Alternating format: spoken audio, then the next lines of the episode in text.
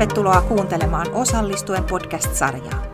Tässä sarjassa osallisuudesta innostuneet asiantuntijat asettuvat ihmettelemään osallisuutta, sen mahdollisuuksia, karikoita ja riemun hetkiä työelämässä. Keskustelujen äärelle johdattelevat Metropolia ammattikorkeakoulun asiantuntijat. Kiva, että olet kuulolla. Hei, tervetuloa mukaan podcastiin. Tänään meillä studiossa on Henna-Liisa Palojärvi ja Outi Pyrhönen. Me molemmat työskennellään Metropolia ammattikorkeakoulussa lehtoreina ja meitä voisi kutsua myös osallistavan työotteen osaajiksi. Tänään me pyöritellään tavoitteen käsitettä ja puhutaan siitä, kuinka tärkeää tämä tavoitteen määrittely itse asiassa on osana hyviä tarkoituksenmukaisia työpajoja. Ja tänään me oikeastaan esitellään teille tai käydään keskustelua neljän askeleen y- ympärillä. Mitkä neljä askelta meidän tulee ottaa huomioon, kun me lähdetään suunnittelemaan ja toteuttamaan hyviä työpajoja? Osallistavan työotteen osaajinahan me ollaan usein tosiaan järjestämässä työpajoja tai sitten suunnittelemassa niiden fasilitointia yhdessä tilaajan kanssa. Meidän tilaajia usein ovat esimerkiksi hankkeet tai projektit tai sitten voi olla myös ihan tiimejä, jotka haluavat jonkun kehittämisteeman ympärillä työskennellä yhdessä ja tehdä sitä nimenomaan yhdessä työskennellen. Tässä podcastissa me puhutaan meidän oivalluksista näissä prosesseissa näiden neljän askeleen avulla. Sun kokemuksen perusteella, Henna-Liisa, mikä on, millainen on hyvä tavoite? No hyvän tavoitteen määrittelyssä mä itse käytän muistisääntönä tämmöistä SMART-käsitettä, joka on projektin hallinnastakin tuttu lyhenne – Eli tämä SMART tulee sanoista specific, measurable, achievable, relevant ja time bound. Ja mitä näillä käsitteillä itse asiassa tarkoitetaan, niin ihan vaan sitä, että hyvä tavoite on jotain, joka on konkreettinen, se on selkeä, se on realistinen, toteutettavissa oleva, mitattavissa oleva. Se koetaan merkitykselliseksi ja sillä on myös aina se ajallinen ulottuvuus ja aikajänne tämä SMART on usein meidän omana ajattelun viitekehyksenä, kun me lähdetään kohti tilaajaa, kun me lähdetään tapaamaan tilaajaa, niin meillä on oma ajatus siitä, että minkälainen tavoite meidän olisi hyvä saada yhdessä aikaan. Ja se meidän ensimmäinen askel onnistuneen työpajan luomiseen on se, että me autetaan sitä tilaajaa kirkastamaan tilaisuuden tavoitetta. Just näin. Ja tämä on varmaan yksi tärkeimpiä jotenkin pysähtymisen paikkoja koko suunnitteluprosessissa. Et sen sijaan, että kiirehditään jotenkin kalenteroimaan sitä tulevaa työpajaa ja ennen kuin kiirehditään miettimään mitään menetelmiä tai muuta, niin on tosi tärkeä oivalluttaa se tilaaja, että pysähdytään tämä tavoitteen määrittelyn niin kuin äärelle. Että mitä itse asiassa tässä työpajassa, tulevassa työpajassa on tarkoitus saavuttaa. Joo, mä ajattelen ihan samalla tavalla ja usein se hyvä kysymys tilaajalle onkin se, että mikä on se muutos, mitä halutaan saada aikaan tämän työpajan perusteella, että se tavoite saa sen, sen kysymyksen avulla muotoa. Tai sitten se, että mitä konkreettista pitäisi tällä ihmisten kohtaamisen tuloksena pitäisi syntyä. Et myös se, että se on riittävän konkreettinen, kuten sanoit siihen SMART-tavoitteen suhteen, niin se se auttaa tekemään siitä työpajasta sellaisen, että siihen on hyvä osallistua ja että sillä saadaan konkreettisia hyviä tuloksia. Ja tosissaan se hyvä tavoite, niin kuin tuossa aiemmin totesin, on semmoinen niin kuin saavutettavissa oleva. Eli joskus saattaa käydä niin, että, että se tilaaja tulee tapaamaan meitä – semmoisen jäsentymättömän toiveiden tynnyrin kanssa ja hänellä voi olla vähän virheellinenkin käsitys siitä, että mitä kaikkea on, on jotenkin mahdollista edes saada aikaa vaikkapa muutaman tunnin työpajassa. Eli siinä mielessä mä näen, että fasilitoijilla tai meillä siinä tilanteessa on hirveän iso rooli, että, että autetaan sitä tilaajaa hahmottamaan, että on parempi ehkä miettiä yksi pienempi, hyvin määritelty tavoite ja sen ympärillä rakennetaan se kohtaaminen. Ja jos se tavoite ja asia, mitä käsitellään, on hirveän monimutkainen ja monipolvinen, niin silloin on meidän asiantuntijuutta myös osata jotenkin palastella sitä, sitä tota, kokonaisuutta pienempiin osa-alueisiin, jolloin tavallaan huomataan, että okei, meillä voi yhden työpajan sijasta ollakin työpajojen sarja, jossa jokaisella on oma niin kuin konkreettinen tavoite, mutta kaikki sitten kuitenkin nivoutuu osaksi alle jotakin isompaa päämäärää. Sä mainitsit sanan kohtaaminen ja mä tartun siihen, että meidän työpajoissa aina on se kohtaamisen ulottuvuus, että kun työpaja on osallistava, niin on tärkeää, että siellä siihen osallistuvilla henkilöillä tulee sellainen olo, että heidät on aidosti kohdattu, kuultu ja nähty. Ja se tuo meidät jälleen siihen käytettävissä olevaan aikaan, että se käytettävissä oleva aika tulee käyttää jotenkin niin, että, että se mahdollistaa aina sen kohtaamisen. Että sitä ei voi jättää jotenkin sen suunnittelun ulkopuolelle tai jättää pois kokonaan, vaan että se aina vie tietyn osan siitä, siitä työpajan kulusta, jotta se on palkitseva ja merkityksellinen, joka oli myös siellä SMART-tavoitteen sisällä.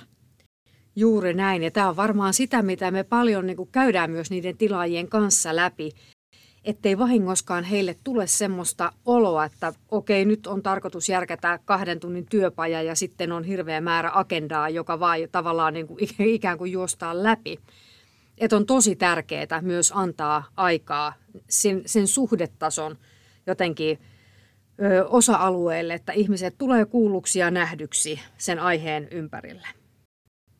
Kun tämä ensimmäinen askel, eli se tilaisuuden tavoite on kirkastunut tilaajan kanssa, niin päästään oikeastaan jo olla luotu jo perusta siihen toiselle askeleelle, joka on sen pohtiminen, että kenelle tämä tilaisuus oikeastaan on tärkeä, ketä tänne tulee kutsua ja toisaalta sitten, että millä tavalla me viestitään tästä tapahtumasta ja sillä tavalla, että se osallistuja tietää ja on motivoitunut tulemaan siihen tapaamiseen.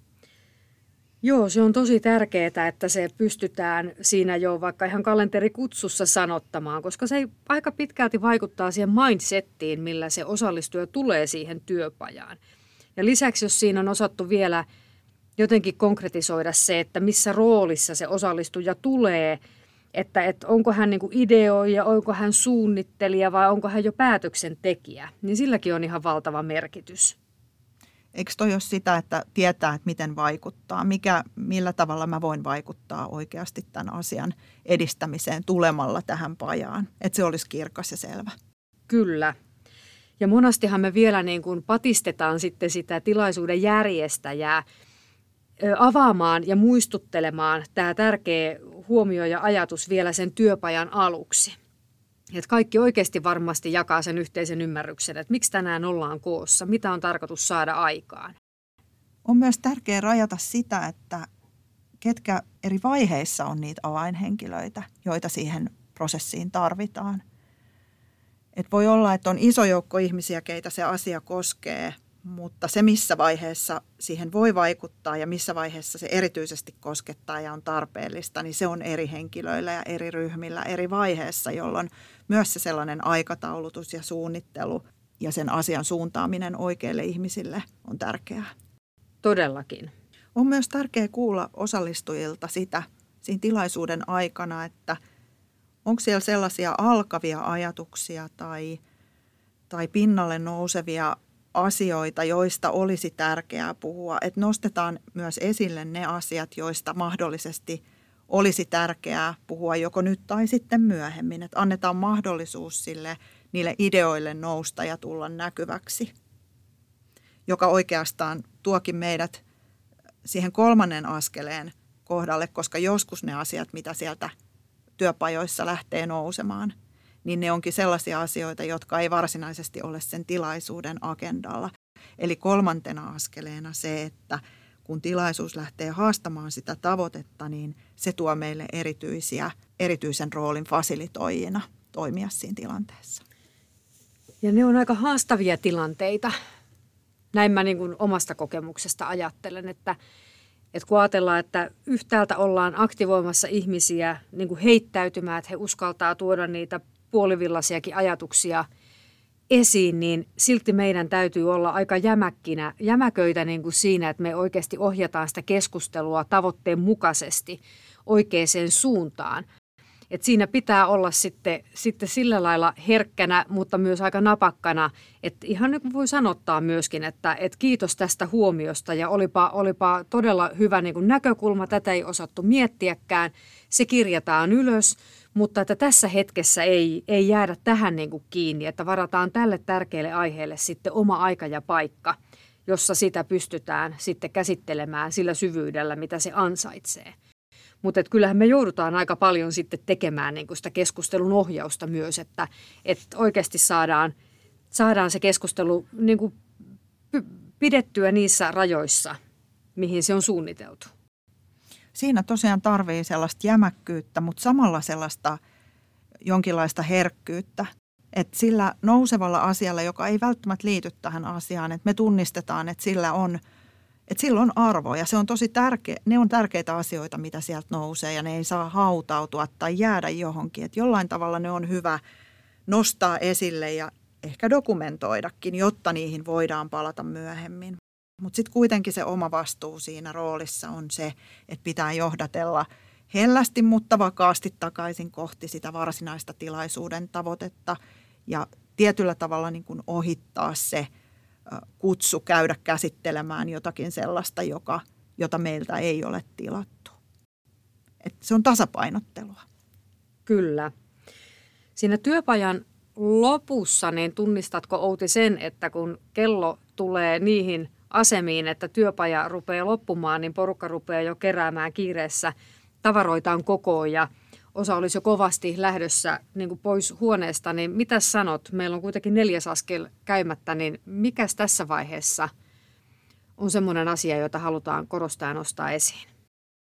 Tämä neljäs askel on sitä sanottamista ja arvioimista, että miten, miten tämä lopputulos asettuu siihen isoon kokonaisuuteen.